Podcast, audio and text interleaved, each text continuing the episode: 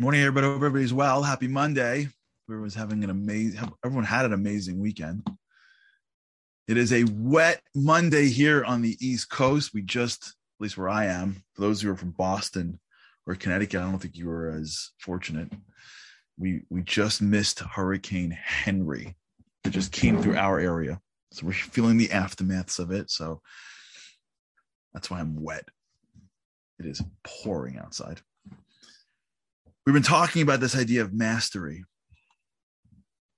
how mastery really is at the core of our of our goals, of what we want, of what makes us feel psychologically satisfied, being a master of something.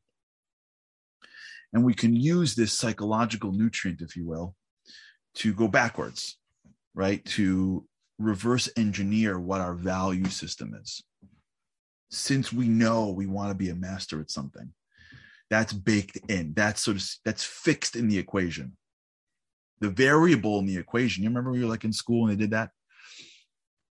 You know, seven times x equals 24 or whatever. 115, and you had to like figure out what x is and do the math backwards. So we know that there is a a fixed number called desire of mastery. And we know there's a fixed number, fixed, so to speak, number called our actions, our emotions, how we feel about our day. And if you just take these two fixed things, you can then reverse engineer, you can then figure out what your value system really is. This is really important because if we fake ourselves out, we can never really grow. And if we live in a world where there's certain priorities, or we grow up in an environment where there's certain priorities, or we picture ourselves in certain priorities, and those are not the priorities that we want, or those aren't the priorities that we want to want, unless we're aware that they're there, it's going to be really hard to move new ones in. This is part of the process of change. This is why change doesn't work a lot because we skip the step. We go right to the doing. And when you go sometimes right to the doing, you don't really know why it's not working. This is one of the reasons why it's not working. So let's just delve in a couple more minutes in it. I just want to just a little bit more.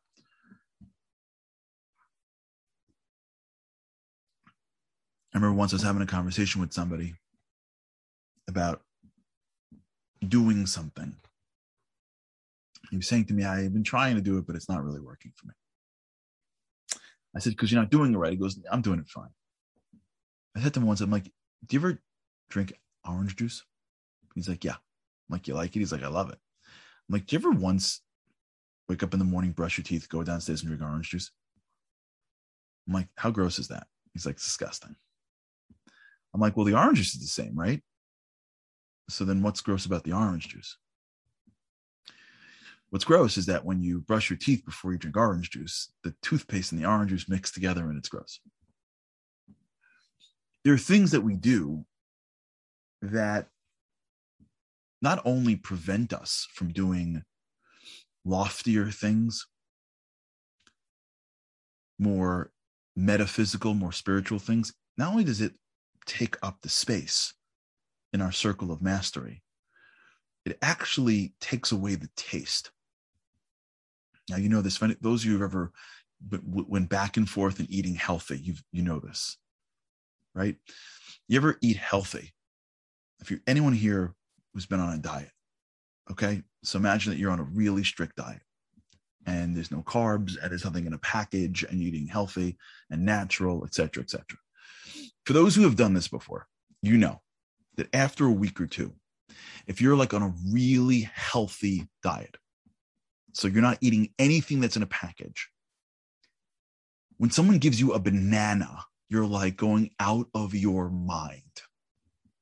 Right? Like the the the, the sweetness is overwhelming. If you're eating salads and fish basically throughout the day and you get to have a banana, you're like I can't I can't it's too much pleasure. If you're not dying dieting, and you're pounding cake and you're eating chocolate bars and you're going and and someone gives you a banana, you're like, what is this? I'm not on a diet. I'm not eating that. Like, just give me the fake granola bar. You know, the breakfast bar. You know that one? The breakfast bar, the fake healthy, tons of sugar, packed carbs bar that pretends like it's healthy for you. If you have a choice between a breakfast bar and a banana, you're like, let's just go with the breakfast bar. It's healthier. It's not healthier. It just tastes better. And what happens is, is that when you continuously eat sugar and white flour and all the carbs, not only does it prevent you because you're too full for healthy food, it takes away the taste. Now that same banana doesn't taste as good. Now that the, the, the healthy food that you would otherwise have you would have been fine you would have enjoyed. It doesn't have the same feeling because it's not that the unhealthy food took took up the space in your stomach. It also took up the taste. It prevented you from having sensitivity that would have created a pleasurable taste experience with healthier food. This is the reason why a lot of times we don't really feel spiritual things. We don't really feel love or sacrifice or connection to God in a real way. It's not because it's not there, it's because we are so overwhelmed with other things we live in a world and our values, our priorities, we're not aware of. And maybe one of our priorities is indulgence, it's physical pleasure, it's accumulation, it's winning the competition. We're so, without realizing, focused on that, that our ability to fully appreciate the things in our lives that would give us a certain level of taste. It doesn't taste the same. If I need to accumulate wealth, I don't taste my children the same. If I'm constantly looking for the next hit or the next like or whatever, or I am in a world where my comfort whatever the values are that I don't even realize are there, that I put in my circle, I have to also realize that those values are not only taking up the space of which I am giving my time to those values, they may be dulling the taste of higher quality values. And when I'm in a moment of inspiration, whether I'm at a, something that reminds me of death, and I think about my life or something that reminds me of life a wedding, a birth, a funeral. I'm in front of something holy. And I get that moment of inspiration. What that moment of inspiration really is, is a window into a value that I should have in my life. I should be tasting this thing. But I can't during my regular day. But I get this like shot, if you will, of, oh, this is how it's supposed to be. This is supposed to be in the middle of my circle. Now, here's the trick the minute we think this way, our brain starts to say, okay, but you can't because of this and because of that, and it's not going to work, and you can't do it, and no one's done it before. It's not who you are, it's not who you were, it's not who you will be. And because we don't know how to implement a different value, because in a moment of inspiration, we don't know how to take that inspiration and make it real, our brain, because it's trying to always keep us alive and survive, will tell us you can't do it. Don't, don't even start. Stay you. It's too hard. And so we don't even give ourselves time to just process it. Just the thought of it is valuable. Just before you do anything, just the time it takes to ask ourselves, what's really the values of my year? what's really the things that I want to put in the middle of my circle? What is in my circle now? I'm being sensitive to it. I'm journaling or I'm thinking. I already know that this bothers me. Why? Is it because I really need to win at this game? Is it because I really need to get this thing? Am I stuck in this val? Am I constantly going back to here or to there? Forget that I can change. I just want to be able to see it. I trying to be able to just recognize it for a second. And even if I never change, even if I never do one thing different, thought is valuable. Thought is spiritual. Thought is the, the, the, the language of our soul. Thought is the beginning of anything that ever happened ever. and the ability just to think is the most important thing that we have. Just to drive home and ask yourself, why am I upset for? What did that person say to me that got me up? Why am I threatened all of a sudden? Why am I insecure about this thing? How come I don't feel like I have a bounce in my step today? What is it that I want to become? What is it that's missing? What was it that inspired me at that moment? how come when I hear this thing, I hear the picture, and this is the picture that I keep on seeing? Why does this thing inspire about this person? How come when I heard a story about this person, I was inspired by this, nobody else was? That's how we start to uncover who we are is by thinking. Right, like Liran just said, what's in my movie? what we're doing in our minds is our mind is processing the world at a million miles an hour. And we can literally go on the treadmill for our lives forever. Never ask, never question. I had this, I don't know if I told this about once. I don't remember what I, what I, I don't remember. We're here together so much. The other day I was reviewing a document for something. Someone was doing a presentation on a certain client, and I was reviewing a their presentation. And I remember going into the presentation going, okay, like I got to look at it like this from a wide angle. It was so detailed that I found myself like doing what every lawyer does, just marking up grammar. That's I, I six pages in, it was so detailed that all I was basically doing was, you know, sentence structure and grammar and just marking it up. And I'm like 12 pages in, just moving sentences around and like cutting out. And I'm thinking to myself, wait, should this even be here? Like, I'm so knee deep in this document that it's for sure. good question. It was in it was in pencil. I know red, red ink scares me. Writing in red ink actually makes me. I, I like shake. The permanency of red ink. As I'm type, um, as I'm reading, going like, wait, I'm marking up this this section. Should this section even be here? I'm like, wait, how did I lose the trees?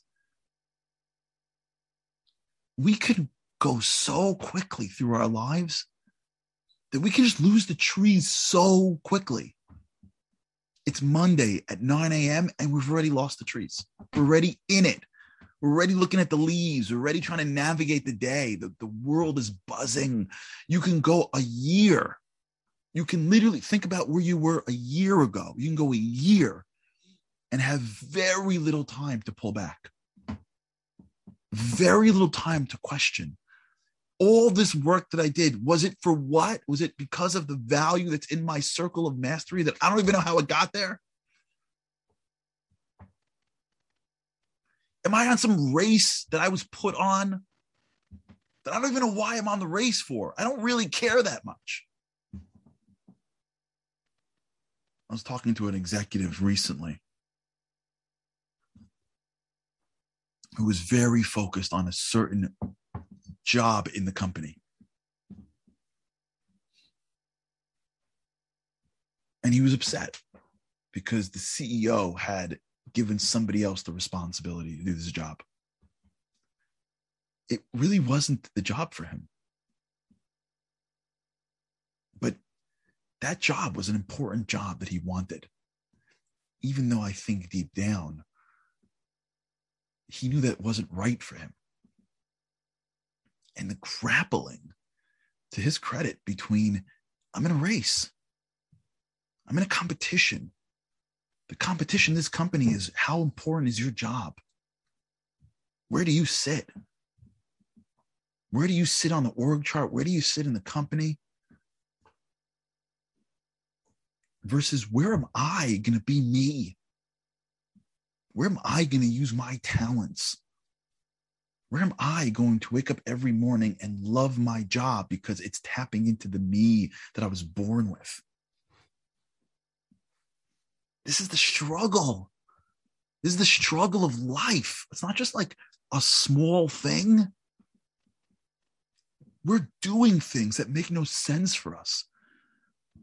It is taking up months of our lives, months of our of our years for no reason other than somebody else told us that it was important. For no reason other than we thought this would give us some hit of attention from people that don't even really care about us. We're running after something. When the goal of life is not to run after anything, the goal in life is to reveal ourselves to this world. The goal of life is to understand self and to reveal it where it is. My rabbi, Rabbi Levi, once said to me once, he said, it was a great line. He said to me once, he said, be careful for, for opportunities. Because sometimes the opportunities that you want are the ones that are not the best for you. You ever had that where like you you really wanted certain opportunity? And you know you know you want it so badly you don't even question why you want it. So you run after it. And you measure your day by how close you are to the opportunity without even thinking wait wait is this even good for me? Is this going to bring me into the world? Is this is this what god wants of me in my life so instead, we run after the opportunity. Then we we say to ourselves, "I know, but it'll give me something else." No, listen, if you have to, you have to. You got to support your family. You got to do your thing. Okay, fine. There are things that you don't want to do in life. You got to do. But this drive for things that are not meant for us, this desire for things that are not meant for us you know, it's an amazing thing if you look at the Ten Commandments. Last commandment is lo tachmod. Do not desire as Ashas Recha. Do not desire someone else's wife and their life. If you think through that commandment, it's so incredible. God is saying it doesn't belong to you. Don't even want it. Things that don't belong to you, don't even desire it. Forget take it. Forget steal it. It's somebody else's. If you're a person who's looking over at someone else's thing, your own value system is off. Because if your values were right, you'd be so overwhelmed with your own life. You would be so excited to bring you to this world that you wouldn't have the time or space to want what somebody else has. The Ten Commandments. It's not like a nice idea that the rabbi said after he gave over all the rules. It's the top 10. Because what goes in your circle is the is so critical. In fact, between me and you, we should do that together. Jew or, or, or doesn't matter who you are. I don't care. If you're listening to this, I don't care what your religion is. I don't care what your denomination is. Rosh Hashanah for everybody.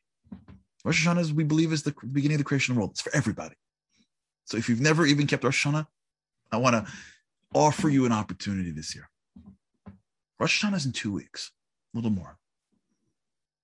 At the very least, we should walk into Rosh Hashanah with a circle. And what's in our circle? we should ask ourselves what's going to be in my circle? What am I going to work on? At the very least, we should be able to know what stuff's in there right now and what stuff should be in there. Measure twice, you cut once.